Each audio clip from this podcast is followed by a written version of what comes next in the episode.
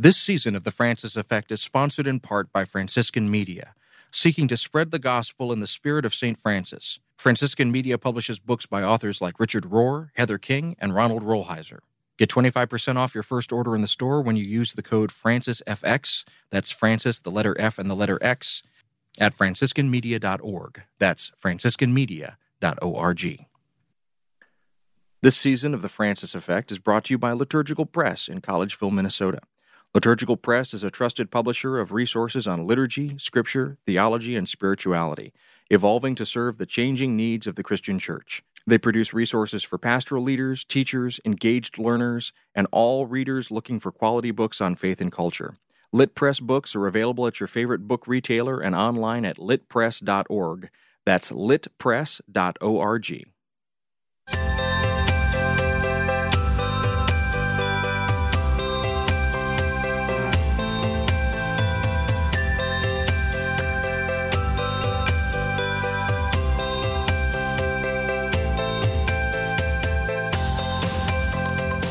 Hello and welcome to the Francis Effect. We are beginning season nine. I'm David Dault. I host a radio show called Things Not Seen, and I teach at Loyola University, Chicago's Institute of Pastoral Studies. I'm here with two of my good friends, Heidi Schlumpf from National Catholic Reporter, and Dan Horan, who currently is in Indiana and will explain why as we get into the program. But before we get into any of that summer catch up, I want to say hello to you both. Heidi, hello, how are you?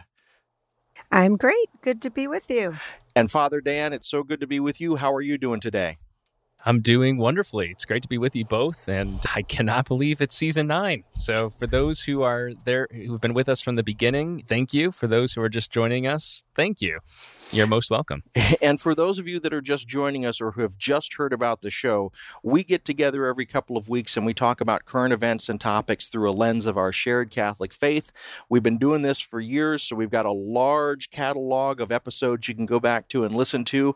And if you think that just because we do topical programming that uh, those things will fade from their relevance, what we're finding is that again and again these topics are coming back around and we're always finding fresh things to say about them. So we're glad that you're with us today. And gosh, I'm glad to be back with the two of you. So we're going to be getting into a segment where we're catching up on kind of what we did last summer and what has changed from the time that we uh, last were here on the program. But for right now, I just want to thank everybody for being here. We're going to take a little break and we'll be right back with that.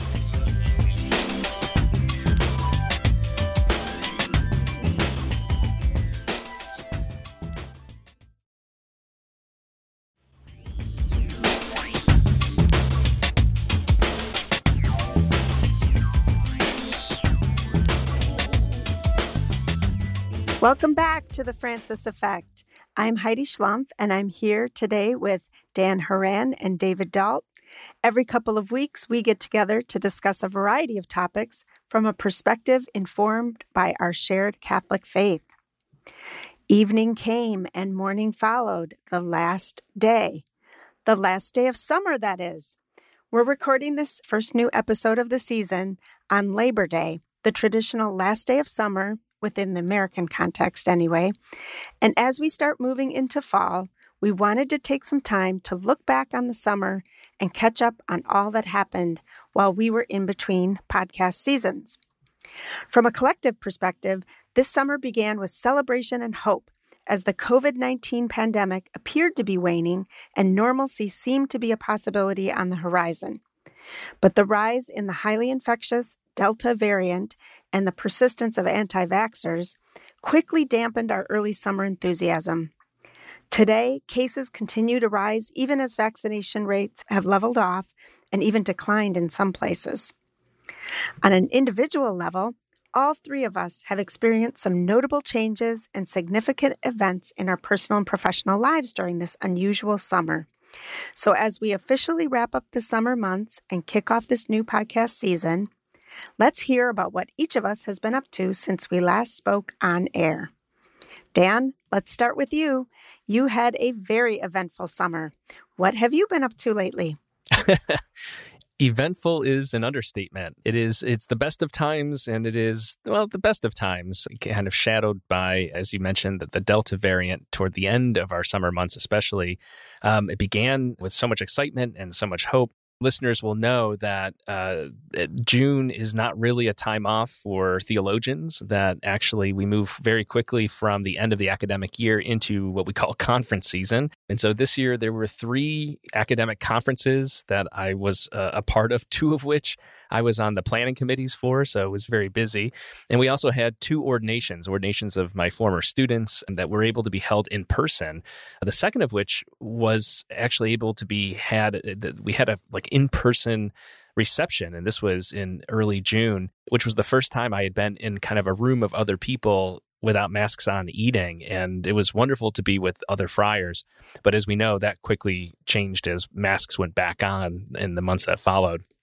But in, in terms of the ordinary busyness and uh, a, a brief kind of return to normalcy and sense of normalcy. Two big events took place for me this summer, two significant things. The first is I spent the month of July in Italy, which sounds more exciting than it is. It wasn't vacation, but it was work on behalf of the church. So I was appointed what we call in Latin the theological peritus or a theological expert to the general chapter of the Franciscan order. And so a general chapter is when you have provincials, the kind of regional or local superiors, the Franciscan community come together from all around the world. In this case, it was about 140 friars from every continent, from every place where there are Franciscans, and there are about 13,000 of us globally. And we come together to take care of the business of the order, which includes legislation and documents and priorities. And then, of course, elections. The order elects its general governance, its leadership, including who we call the minister general. In other congregations and orders, they call them superiors, but Francis of Assisi was very egalitarian. And so no one's called superior but minister and servant. But the long and short of it is that we held an election, that is, we, the order. I was not a voting member. I was there as a staff member, as, as a theologian. But we have a new minister general who's Italian, Brother Massimo uh, Fusarelli, as well as the general council of the order. So it's a big event. It's really wonderful. It was done with a lot of cooperation among the Franciscan order, the Holy See, that is the Vatican, and the Ministry of Health for the state of Italy. So there's a lot of moving parts. It was a success. We were kind of in that NBA bubble like atmosphere for more than two weeks, where everybody had a test and quarantine, and, and we had masks on, except when we were eating, basically. And it was wonderful and exhausting and, and a great success. So we were happy with that. We're supposed to have an audience with uh, Pope Francis. Unfortunately, he needed to go in for surgery, as the world may recall. That happened to be when we were over there, so that was unfortunate. But I did, just before the chapter began, had an opportunity to catch up with NCR's news editor. What's I can't. Josh used to be our Vatican correspondent. What he what's his title now again? News editor's right. Sometimes we say national news editor. National news editor, yeah. So he's making his way with, with his spouse back to the United States, but saw them over in Rome, which was nice. The other big event, and this is what David was alluding to in the introduction about where I am geographically, I've taken a new academic position. So, for the last five years, I was on faculty at Catholic Theological Union in Chicago.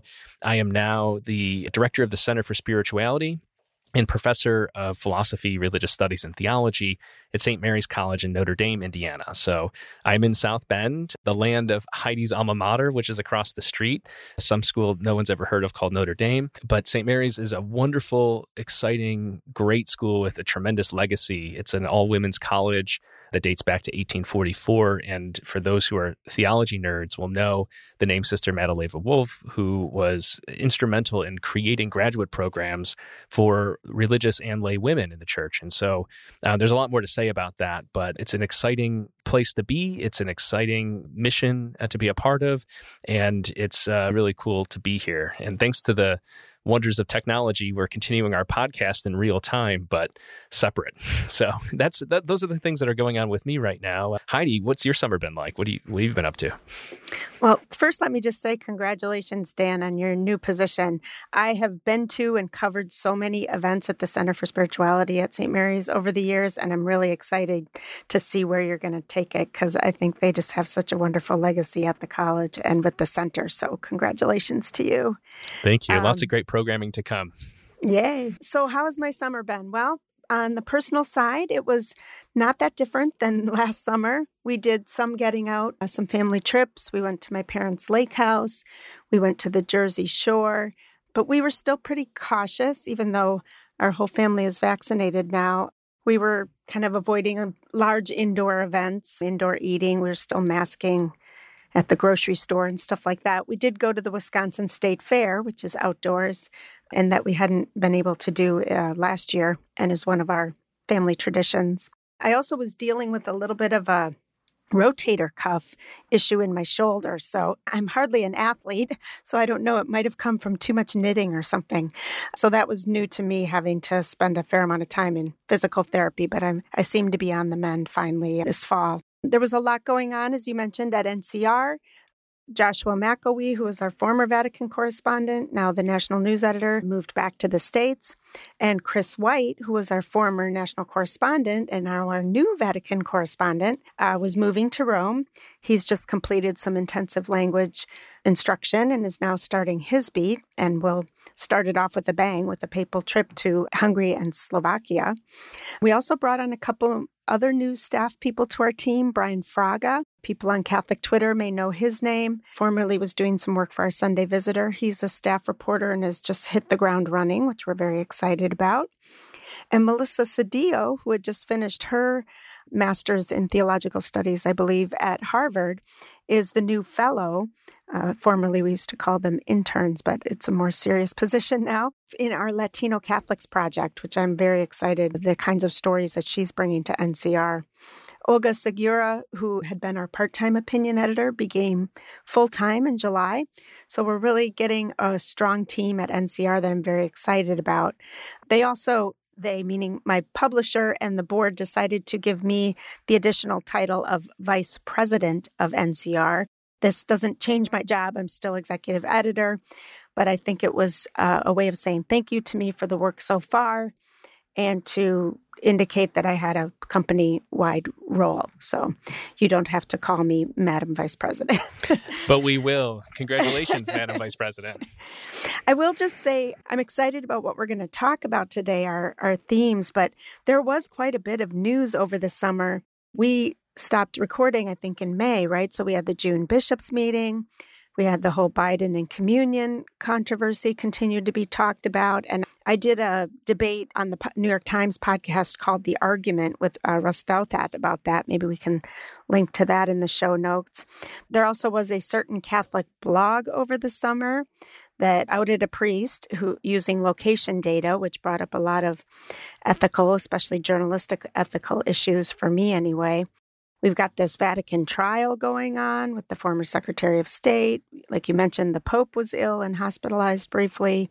We've had debates about vaccines, including uh, some bishops giving religious exemptions and others encouraging priests not to. So it hasn't been too slow of a summer, but a little bit slower. And we are looking forward to fall now, especially with the podcast coming back. So David, tell us what's new with you. Well, first of all, I want to say congratulations to you, Heidi, on the well deserved recognition of being named vice president. Dan, congratulations on your new position down there at St. Mary's.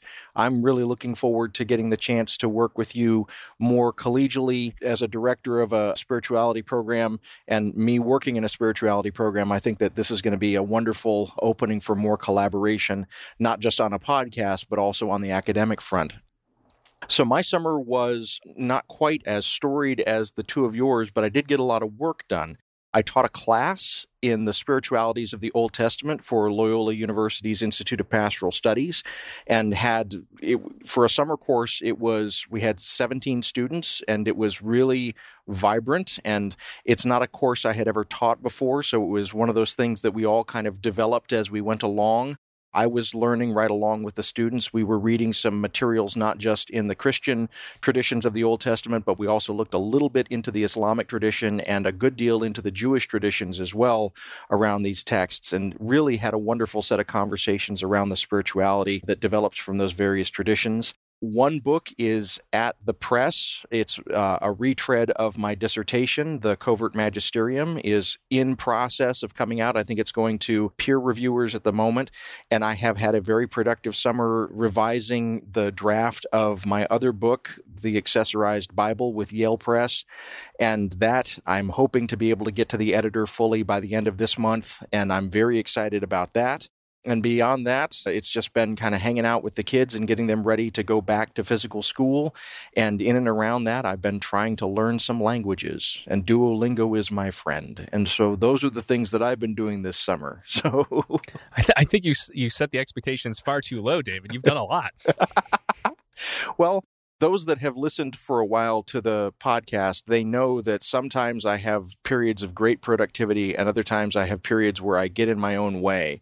And I'm very grateful that all of the stars kind of aligned this summer to where I wasn't getting in my way as much as I have in the past. And so when those clear moments arrive, I try and really utilize as much as I can to get as much done as I can. And even so, I wish that I had done more because you always want to get books finished instead of saying that they're almost finished. You always want to get other sorts of tasks all squared away and ready to go. But for the most part, I have no complaints. And I'm really glad to be back and doing the podcast now because I have missed the two of you and I'm eager for these conversations to start up again. So, Dan, as you're moving forward in St. Mary's, what are some of the things that you're most excited about with that new position?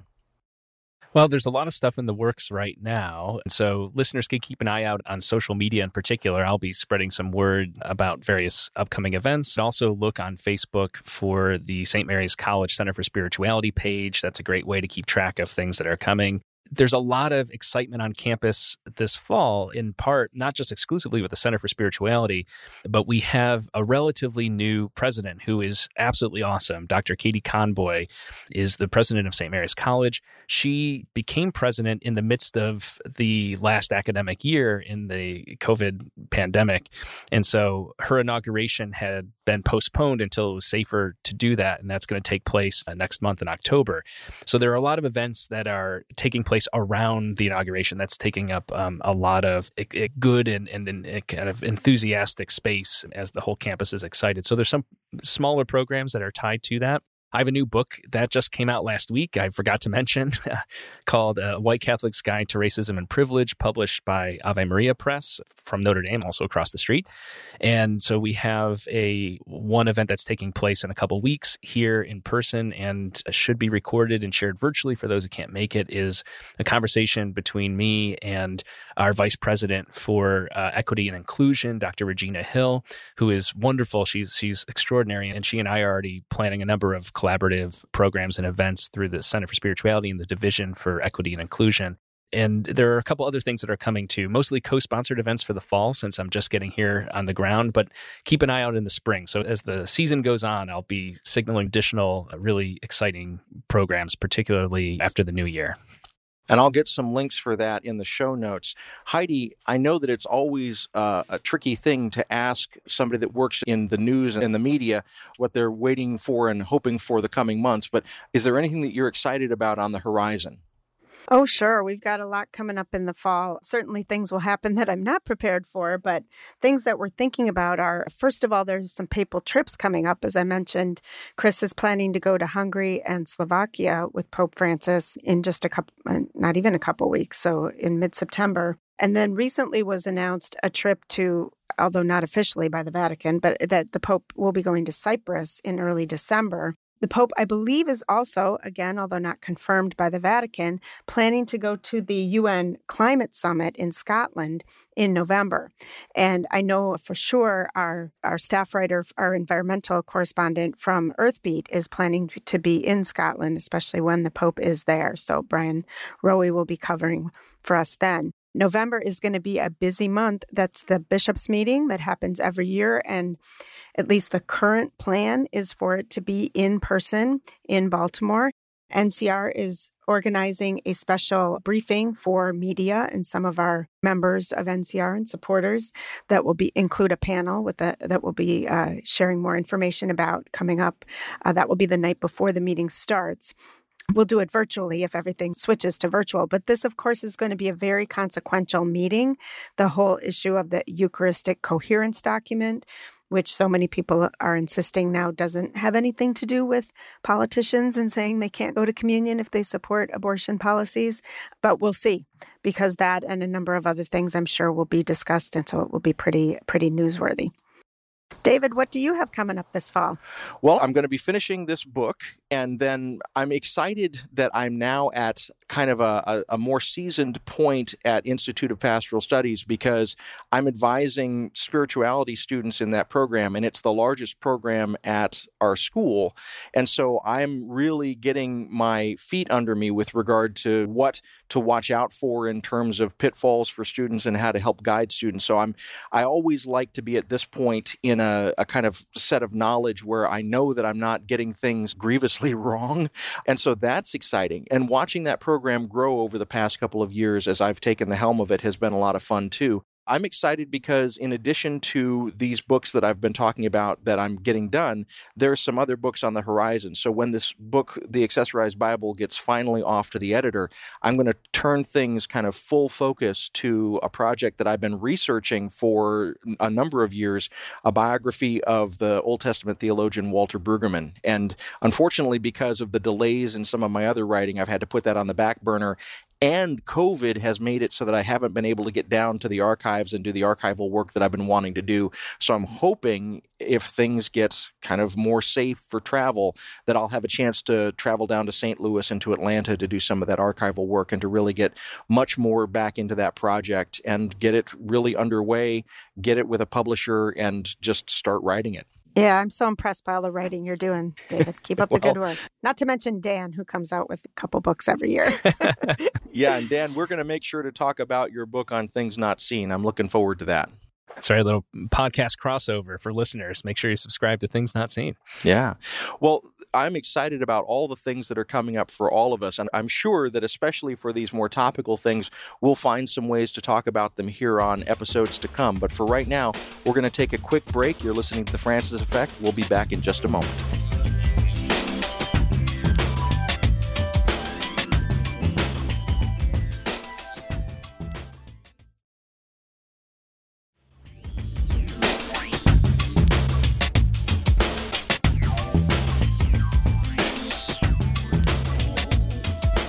Welcome back to the Francis Effect. I'm David Dault. I'm here with Dan Horan and Heidi Schlumpf.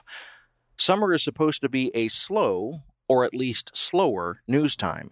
But this summer, Pope Francis dropped some pretty big news, especially for those who prefer the Latin Mass, also sometimes called the Tridentine Mass or the Extraordinary Form. In an apostolic letter called Traditionis Custodes, released on July 16th, Pope Francis cracked down on celebrations of this older form of the liturgy. The new restrictions require celebrations of the Latin Mass to be approved by the local bishop after he determines whether or not the priest and congregation accept Vatican II. Newly ordained priests who want to celebrate it must get permission from the bishop and the Vatican, and bishops may no longer allow the formation of new pro Latin Mass groups in their dioceses. This reverses a major decision by his predecessor, Pope Benedict XVI, who in 2007 released a document called Summorum Pontificum, which allowed the celebration of the Latin Mass and led to its expansion, at least in some countries. This has, not surprisingly, caused quite a negative reaction from Catholics who prefer the Latin Mass to the ordinary form, the one that most of us who grew up after Vatican II have known our whole lives. One Monsignor compared the decision to, quote, an atomic bomb, unquote, and himself to an inmate on death row because of his fondness for the Latin Mass. This Monsignor is actually the executive director of the Vatican Commission on English in the Liturgy for the United States. Heidi, why would Pope Francis make such a controversial decision, and why now? Thanks, David. I can answer that in one word, and the word is unity. So, after surveying the bishops from around the world, Pope Francis finally understood what we've known here in the US for a while, or at least many of us have realized that in too many instances, the celebration of the Latin Mass has divided the church and fueled the polarization. So, not all who enjoy uh, a more traditional version of the Mass are in this camp, but a large number, in addition to preferring that Mass, also reject other teachings of Vatican II. Some of those groups, I think, have become so politicized that their Catholicism more resembles the Republican Party in the US than the Universal Church. So uh, we've been noting this for a while at NCR, and it was interesting to see after Pope Francis's motu proprio in July, one of our articles from 2019 all of a sudden started getting a lot of traffic. And the title of it was The Latin Mass Becomes a Cult of Toxic Tradition. So this was written by a German writer who talked about the clericalism, the oppression of women, the um, excessive focus on black and white rules and rigidity. And sadly, I think the reaction from people who are in Latin Mass communities or celebrate the Latin Mass has only proved Pope Francis's point that this is divisive.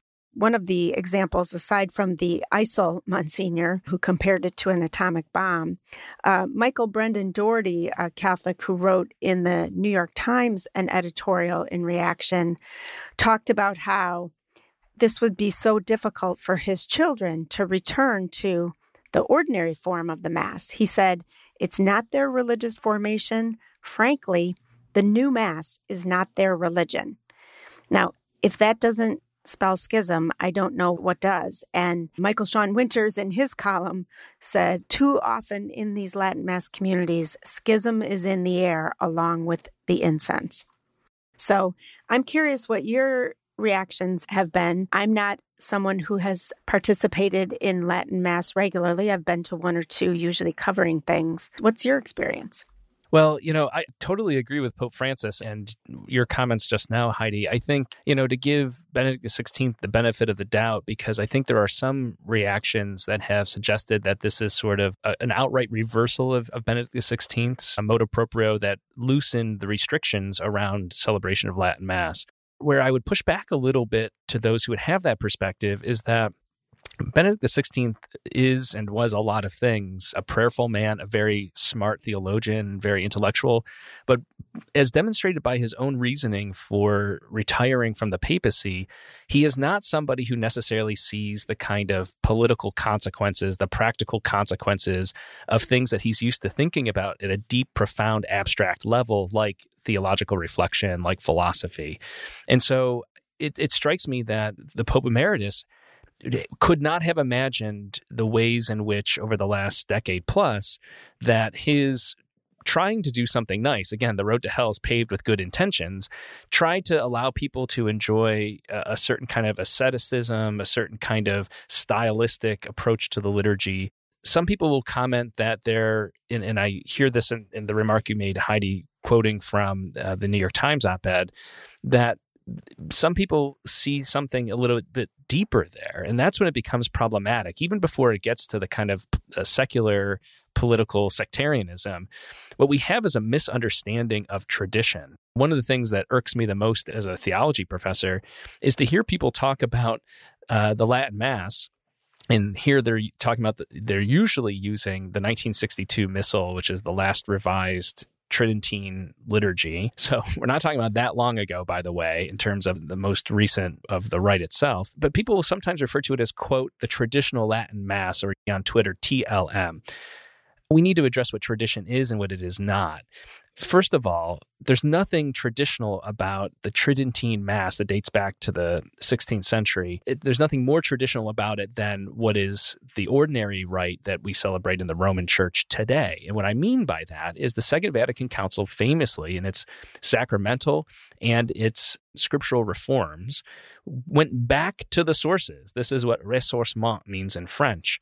And part of what was discovered by the historians, the theologians, the uh, theological periti was the fact that a lot of what was going on in the last four centuries around the celebration of the Eucharist was a bunch of accretions. These were things that were added things that do not have ancient theological significance, but stuff that started surfacing in the early Renaissance and late medieval periods. By contrast, the liturgy that we celebrate in the vernacular today which its ordinary form is actually ironically in Latin and is translated from Latin into modern languages, is more traditional in the literal sense that it goes back to the early church, to the first centuries, to the ancient documents and practices and rites of Catholicism. So I just need to get that off my chest because a lot of people say, well, this is the traditional Latin Mass, this is older, this other thing's only 50 years old. And that's not correct. That's just simply errant one thing that I would say, I'm a convert, so I did not grow up Catholic. And when I first came into the church, I think that I really had a romanticism about ancient things. And I had gone to an Episcopal college and so was familiar with the way that Episcopal liturgies run. And it's very ornate, lots of smells and bells, very high church. And I was actually kind of disappointed when I would go to most Catholic masses, particularly in the South, to see them kind of be low church. And I was like, I wish that this was more smells and bells like the Episcopalians.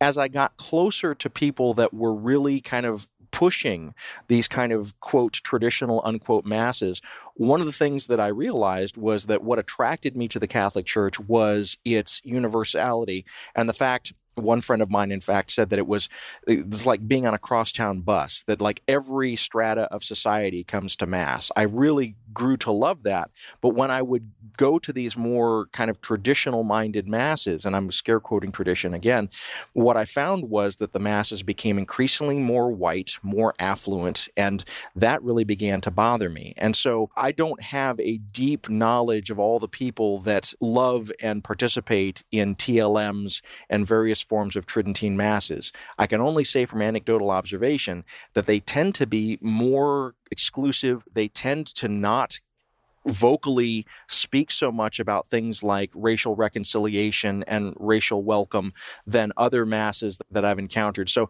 I'd be interested in kind of getting more kind of thought about that as well, just the collusion of these more traditional masses with either petty or major bigotries. When that may be true in certain contexts, I think we'd get a lot of pushback from those who are fond of, of this particular celebration of the liturgy and the communities that are, are that spring up around them.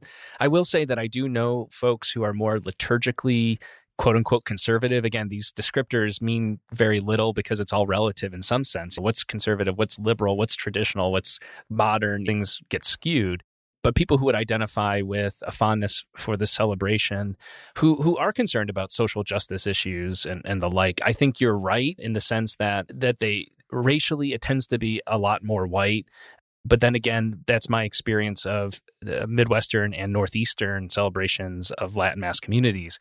The one other thing i would say is just I, I do understand why some people are drawn to this. Part of it is like you said david oftentimes it's a lot of converts, to be quite frank, or reverts, as it were. People who have left the church and want a very, as Heidi said earlier, black and white worldview.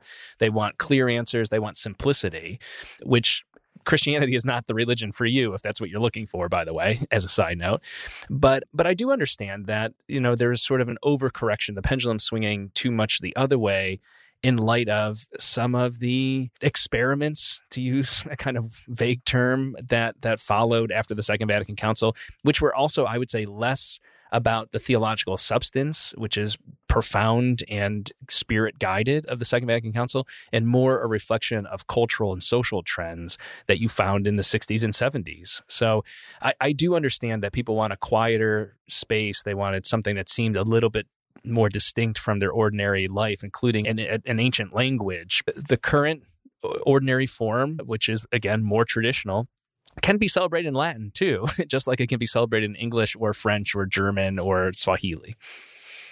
Yeah, I think I agree with what you're you're both saying. There uh, much has been made about how, at least in the United States, the Latin Mass is attracting these younger Catholics, and so this must be where the enthusiasm is, or the area of growth for the church. And I, I guess I would push push back on that a little bit. First of all, Pope Benedict uh, expanded the use of the Latin Mass in part to bring back into the fold Catholics who had rejected Vatican II liturgical reforms and, and other things about Vatican II, sadly. So initially, the Latin Mass might have been people who were left over. They had grown up celebrating it that way and didn't want to change in the 60s and 70s. It is true that the majority of people who attend the Latin Mass now for them, that is not the case. It's not the celebration of their youth. It's something that, as you said, David, was interesting, mystical, ancient thing. And I actually have a lot of sympathy or empathy for that. And I think there's room for people to have more, like you said, quiet, Dan, or more mystical experiences while still recognizing that the celebration of the Mass is a communal thing. It's not individual prayer, it's not individual time for individual, just me and Jesus holiness. So I, tell a story about how, for a number of years, when I was practicing yoga much more intently than I am now, especially with the shoulder in- injury, I got involved in some of the other things that go along with yoga, including Hindu chant and music. And I, I remember going to one of these concerts and listening to this chant in, in Hindu and kind of enjoying it and feeling a mystical experience. And of course, I had no idea what they were saying and I was not connecting with the content of it. But I had an insight into how maybe people who experience Mass in Latin also see that as a, a, spiritual experience. The thing I like about Catholicism, as you said, David, is there's room for all of that. What there isn't room for is people who say that their version of the Mass, if the Latin Mass, is somehow the only true one, the better one the somehow superior one. And that's what we are getting too often from some of these groups who are, are really, some of them even bordering on not accepting Pope Francis. So, or even the papacy. So, and Vatican II. So, I'm hoping that this could lead to ordinary masses having a little more, maybe a Latin chant, or, you know, Latin mass people having a little more experience of the importance of the people of God. I'm afraid that's not where we're going, though. It looks like it's becoming just one more divisive thing in our church. And I think that point is well put that it's not the language itself that people like, it's that they don't know what it means. you know, to put it overly simplistic. And now there will be people who who do take time to learn Latin or to learn at least and follow along what's going on in the liturgy. But I think your experience of the Hindu parallel is very commonplace. And I couldn't agree more that regardless of which rite, R I T E, one celebrates in the Roman tradition or one of those Eastern traditions in communion with Rome. So whether it's in Syriac or whether it's Syro Malabar or whether it's the Melkite rite and so forth, the, those are different RITEs altogether. There's room for that inclusivity, like we've talked about. The thing that makes one Catholic, though, is what you opened with, Heidi, which is unity, is the communion that we have. So it's it you have to be in communion with the local bishop who symbolizes the communion of the local church to the church universal, which is why in the Eucharistic prayer we mention the local bishop's name and Pope Francis's name. And I think I would actually push a little bit further. You said that they're almost anti Pope Francis. There are some who are very proudly sedevacantist in this way that they believe that Pope Francis is illegitimate or what have you. And and that is by definition excommunicating. They're no longer in communion with the Church Universal.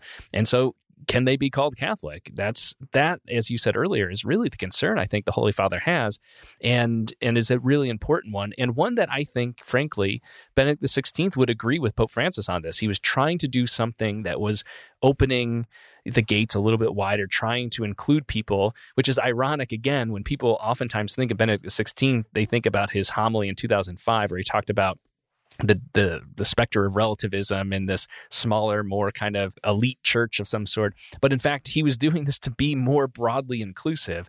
But that's backfired, and maybe it was a mistake. I, I don't know, but I do know that at least 10, 15 years later, it's become a real problem, as we've said.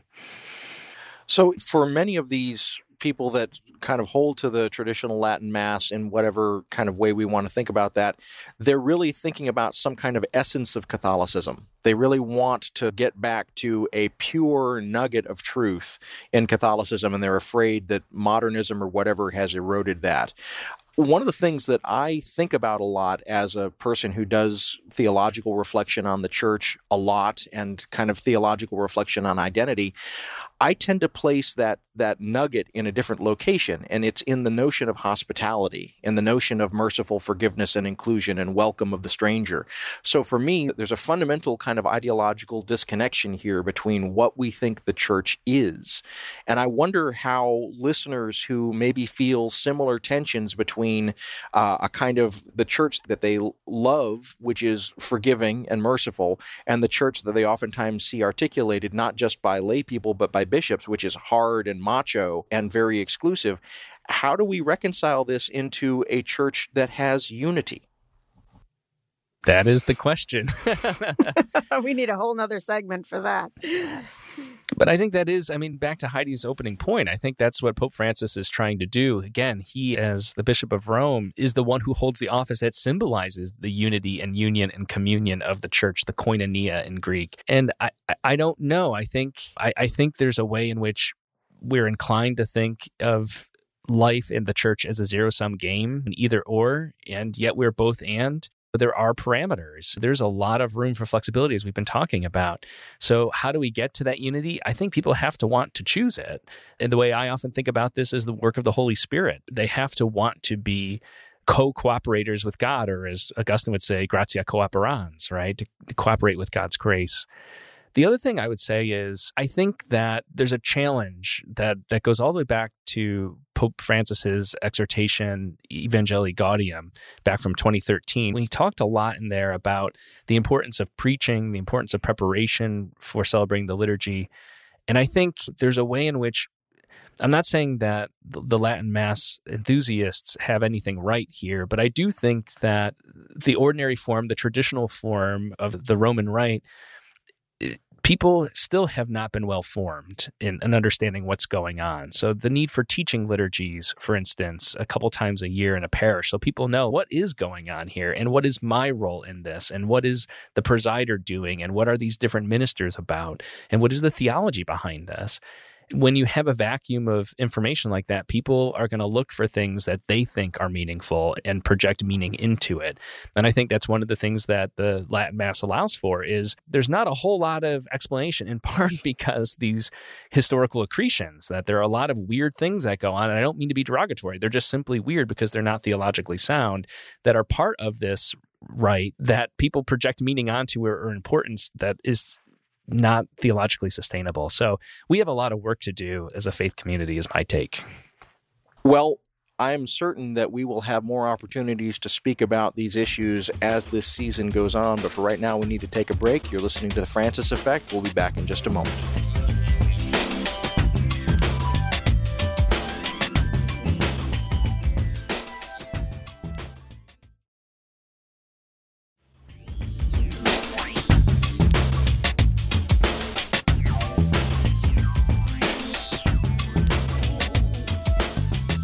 Welcome back to the Francis Effect. I'm Dan Horan, and I'm here with Heidi Schlumpf and David Dault. Every couple of weeks, as you know, we get together to explore topics through a lens informed by our shared Catholic faith. And as we tape this episode, students across the Chicago area and across the country have just started back to school. Even after more than 600,000 deaths in the US since the start of the pandemic, the guidance at both federal and state levels for how to proceed and protect our vulnerable citizens has been, well, very mixed. Vaccination rates are much lower than expected, and many states are not only refusing to enact mandatory masking, but are in fact heading in the opposite direction, with some governors using their emergency powers to undermine even the most basic and common sense safety measures at the local level. For Catholics, the guidance has been equally muddy. Despite the clear instructions from the Vatican that it is morally acceptable to receive any of the currently available COVID 19 vaccines, both some bishops and many lay people continue to resist getting vaccinated and actually encourage some to not be vaccinated. But as a December document from the Congregation for the Doctrine of the Faith makes clear, quote, the morality of vaccination depends not only on the duty to protect one's own health, but also on the duty to pursue the common good, unquote. David, you've got two children who are not yet old enough to be vaccinated. This is obviously a very pressing issue for you and for them and for the broader community. How is your family navigating this, and what do you think about it? Well, I'll say first of all how grateful I am to live in Illinois I look at Tennessee, where I spent 13 years of my life. I look at Georgia, where I spent 19 years of my life, and I'm seeing the spiking rates and the retrograde approaches to public health going on down there.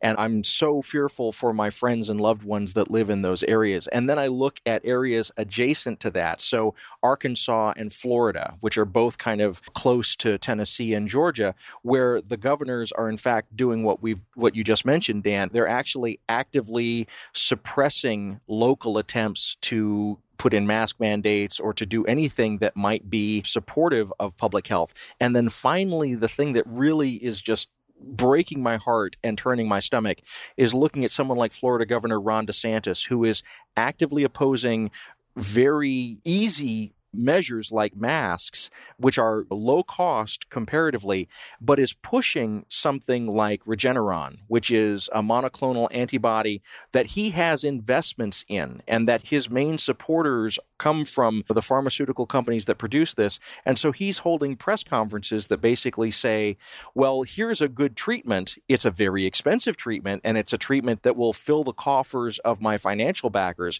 but it's the treatment that I'm going to suggest is the right one for Floridians, even though it's a treatment that comes not from prevention, but after someone has been infected, and it's perpetuating the problem. So, as the father of young children, I'm very thankful that I live in Illinois, but even with that, we have been kind of terrified having our kids going back to school because even though Illinois is doing better than a lot of other states, it still is not the kind of common sense protections that we'd like to see for unvaccinated elementary school kids going back into the classrooms. And even though we've got a very good neighborhood school, we trust the school, there's still a lot of points where we're kind of wringing our hands and not sure what to do. And Heidi, you've got young children as well. I don't quite know how you're navigating this, but I'd love to hear your thoughts as well. Sure. Well, I'm never been so grateful that my children are 12 and 13 so they were able to get vaccinated right away. And because of one of my child has some underlying health issues we did not send our kids back to in-person school all of last year until they were able so now they're finally vaccinated. So they're back in the chicago public schools this fall. We've gotten through one week of school because cps this year went back before labor day which is also new. And so far so good in in just one week I think the overall vaccination rate in Chicago among public school students is about half, although it varies very much by neighborhood. We live on the north side where vaccination rates are higher, but our daughter, at least, is in a school that's very economically diverse. So um, I suspect that the vaccination rate is probably around half or, or less. So we have concerns. I was encouraged to see that a recent poll found that actually Catholics' vaccination rates in the United States were higher than many other religious groups, double that or more of white evangelicals, for example. And actually, Hispanic Catholics' vaccination rate is even higher than white Catholics' vaccination rates sadly, what we're hearing a lot about, because they may not be a large group, but they are vocal, are people who are very against vaccination. So there's been some delineation between people who are hesitant and people who are totally opposed. So hesitant might be I don't know if I can get off work if I'm going to have no side effects. I don't have transportation, or people who maybe are, are, suspicious of the healthcare system because of their previous experiences of it, but who could probably be convinced to get uh, a vaccination. But the people who are opposing it, and some of them claiming a religious reason, again, connected to the fetal cell lines that have been used, that's getting a lot of press and causing a lot of controversy in the church because a couple groups of of Catholics, uh, namely the Colorado bishops and this bioethics center, tried to provide a document that parish priests could use to give their parishioners that to give them a religious exemption that they could then take their employer who might be requiring vaccines. But very quickly, many other groups of bishops from a number of cities and states said, no, this is not church teaching. And, you know, you mentioned, Dan, that it's somewhat muddy, but really it's pretty clear. The Pope even did that special PSA over the summer saying the Catholic Church does not teach that these vaccines are morally wrong and that uh, while people always do have the choice of conscience to do whatever they want to do and suffer the consequences, it is not against church teaching. Well, and and the actual arbiter of what is or is not church teaching and what kind of stands in the gray area is famously the Congregation for the Doctrine of the Faith. And the prefect of the CDF made clear last year that precisely what you said that the Holy Father has been the greatest messenger of, for sure.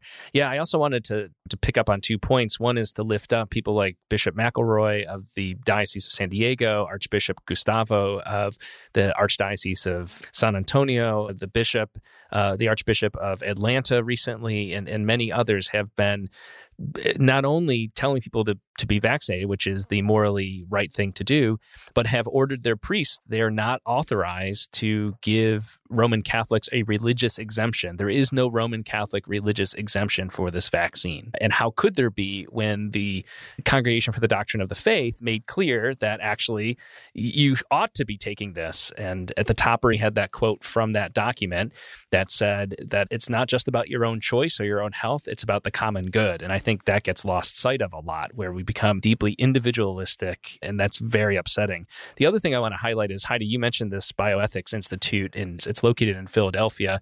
It has a name that makes it sound authoritative and inclusive and, and scientific, and it is none of those things. It is a right wing partisan institute that's funded by organizations and individuals with a particular political and ecclesiastical ideology. They're very anti LGBTQ. They're very anti vaccination. They're very anti government assistance, all these kinds of things that are supported again by the church and by Catholic social thought. So I think that's really important to raise that people need to be very careful about what they cite and what information they get and from where, because things that seem to present a veneer of authority or authenticity are oftentimes beneath the surface playing a dangerous game. And this is one of them. So look to what the Holy Father's saying, look to what the Vatican says, the CDF, look to what your local bishop says, and not these partisan groups. Let me ask a technical follow on to that because I live here in Chicago and, and Heidi does too, under the leadership of Cardinal Blase Cupich. And Cardinal Cupich is one of the bishops that put out a letter instructing priests to say you're not allowed to give this kind of religious exemption. I saw some pushback in social media that said, well, the Congregation for the Doctrine of the Faith said that conscience should be the, the guide here. And so I saw some that were wanting to be anti vaccination and use Catholic reasoning to kind of say, well, conscience and the CDF trump your local bishop. And so I'm wondering kind of how that plays out on a technical level. Yeah, simple answer. The church makes very clear that the conscience is the highest authority when it comes to moral discernment. However, it's not conscience does not equal do whatever you want and feel like or think or have an opinion about. It is about a well formed conscience. And the question you have to ask when reading that or hearing that the well formed conscience is the highest moral authority for discernment in, in these cases, the question is well, what is informing your conscience? If it's partisan groups, if it's Facebook posts, if it's your own personal disinterest, distrust, or concern, if it's any of these things, then you're not being morally and faithfully informed. So the teaching, for instance, of the Cardinal Archbishop of Chicago or your local bishop or the Congregation for the Doctrine of Faith or the Holy Father Pope Francis, those are authentic, legitimate, sound sources to form your conscience. So that that argument is really it, it falls flat. It's absurd actually because what people are in a, in a sense saying when they want to claim recourse to conscience in this particular case, it's they want to do what they want to do and they're deliberately obscuring Catholic teaching about conscience. Yeah, and I would just add, of course, this is what more conservative Catholics have always said to progressive Catholics who have differed with a, a, particular church teaching after forming their own consciences is that sure, you have this right to your conscience, but you have to have it formed, and that does not absolve you from the consequences of following your conscience. That's not church teaching that you can, as you said, Dan, do whatever you want and just have no ramifications at all. And it seems rather ironic coming from people who were clamping down on on others who were following their conscience over less life and death issues. So that comes off as not very uh, authentic to me.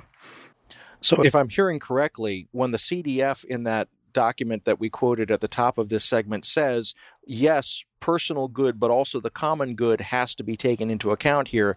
That's an important piece. And then when we see people who are saying, well, I'm worried about my own personal safety, then that's not the evidence of a well formed conscience in that way. Am I hearing that correctly or, or well, I, I don't know about that last point because the last point, it depends. I mean, the thing is, we do not, despite the desire of some well meaning people, Catholicism is not a list of propositional claims that you just assent to and just follow like a rule book.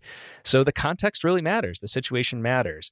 So for instance, we don't just have what are called sins of commission, which is you actively cause harm or do something to break relationship with another or oneself and with God. But we also acknowledge, as we do at the beginning of every liturgy, the things we have failed to do, sins of omission, and they are equally sinful. So the failure to receive the vaccine when you are medically able to and you have access to it may, in this case, constitute a sin of omission. And so, because one is concerned about themselves and puts themselves over the common good, the greater good of the entire community, I think there's a case that could be made about the inherent sinfulness of that decision. It doesn't, that's not what recourse to conscience means. In this case, it's a recourse to selfishness, to self interest. And I want to make a, an important caveat that hasn't come up so clearly in our conversation, which is there are some people, part of why those who are medically able to receive the vaccine ought to receive it and why the church is insisting on this officially is because there are women and men and children who, because of health conditions, they're immunocompromised, for instance, where they're undergoing cancer treatment, they cannot even though they might desire to receive the vaccine, cannot receive it. So it is a charitable act. It is a work of mercy. It is the right thing to do. And recourse to one's own discomfort is is not compelling. That is not a, a sufficient response. I also think we could label as sinful the fact that we are literally throwing away doses of the vaccine here in the United States because people are not using them or going to get vaccinated when there are people around the world who do not have access to this life saving vaccine and would literally die for it. And so I think a sin of omission might be our country's um, not only being grateful for what we do have and taking advantage of it and getting vac- vaccinated if you're able, but also to put more pressure to bear on our elected officials to make sure that the vaccine is available around the world. We're never going to conquer this virus if we don't vaccinate the entire world because otherwise we're just going to keep having these new strains coming up and having uh, reemergences of the virus. So, this is an issue that I think is also a, very much a social justice and a religious issue. Something else that struck me as I was preparing for this segment, I actually went back and read that letter from the CDF. And what struck me about it was it acknowledges these vaccines are not perfect. They were not created in a perfect way. They do have connection to fetal cell lines, things that under other circumstances would be of moral consequence. But at this particular moment, because they're the best that we have, that that is what is compelling in this moment for the reasons that Heidi has said and others. I'm really interested in the pragmatism of the document, that it's not trying to argue against the good in favor of the perfect, and it's not saying delay until we get the perfect. And I think that for those that haven't read the letter or have only heard commentary on the letter, I think that sometimes gets muddied. Yes, it would be great if we had a morally untainted vaccine. We don't, and we have people dying, and that's why we need to be really kind of moving in this direction at the exhortation of the CDF, not to wait for a perfect moral situation, but instead to kind of maneuver with what we have. Now, that's my reading of it. And I, if you've got other readings, I'd love to hear about them. But that's kind of my takeaway.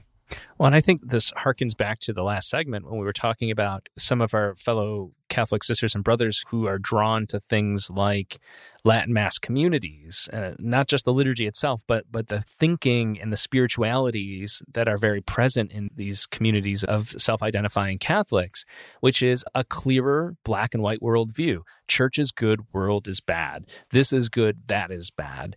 But the truth is, like you said, David, things are far more complicated than that. And that has always been the case and will continue to be the case forever and ever. Amen.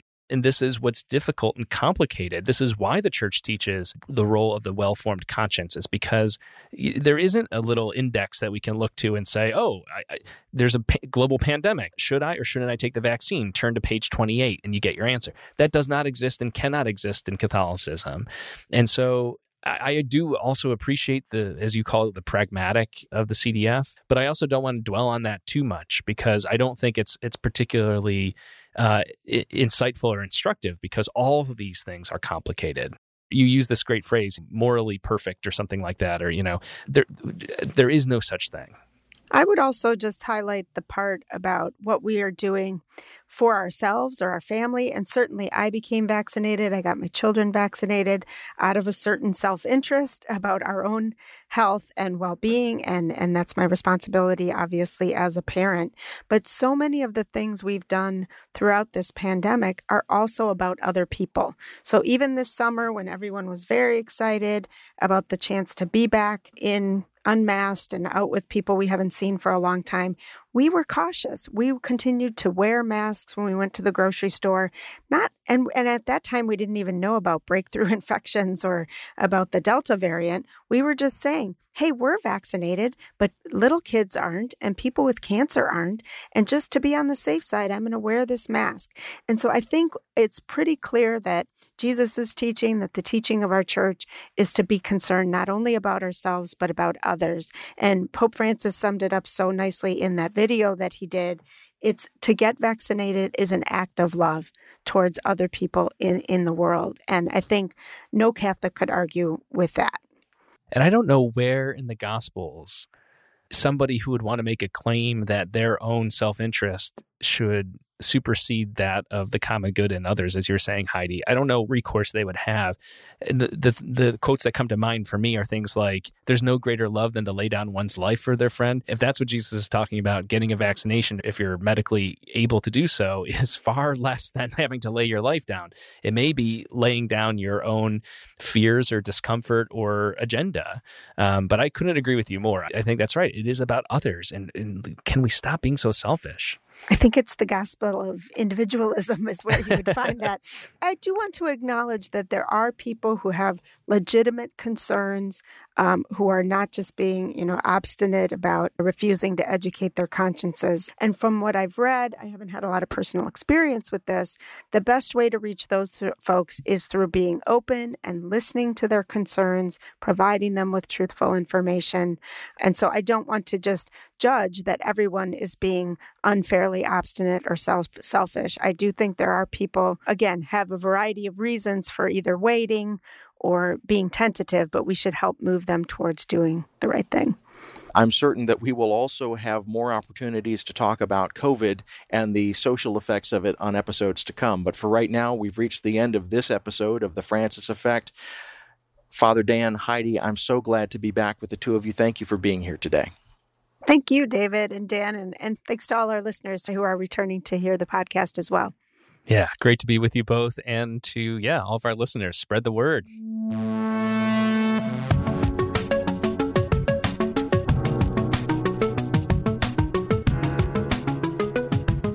Francis Effect is produced by Sandberg Media LLC and is recorded remotely in Chicago, Illinois and South Bend, Indiana.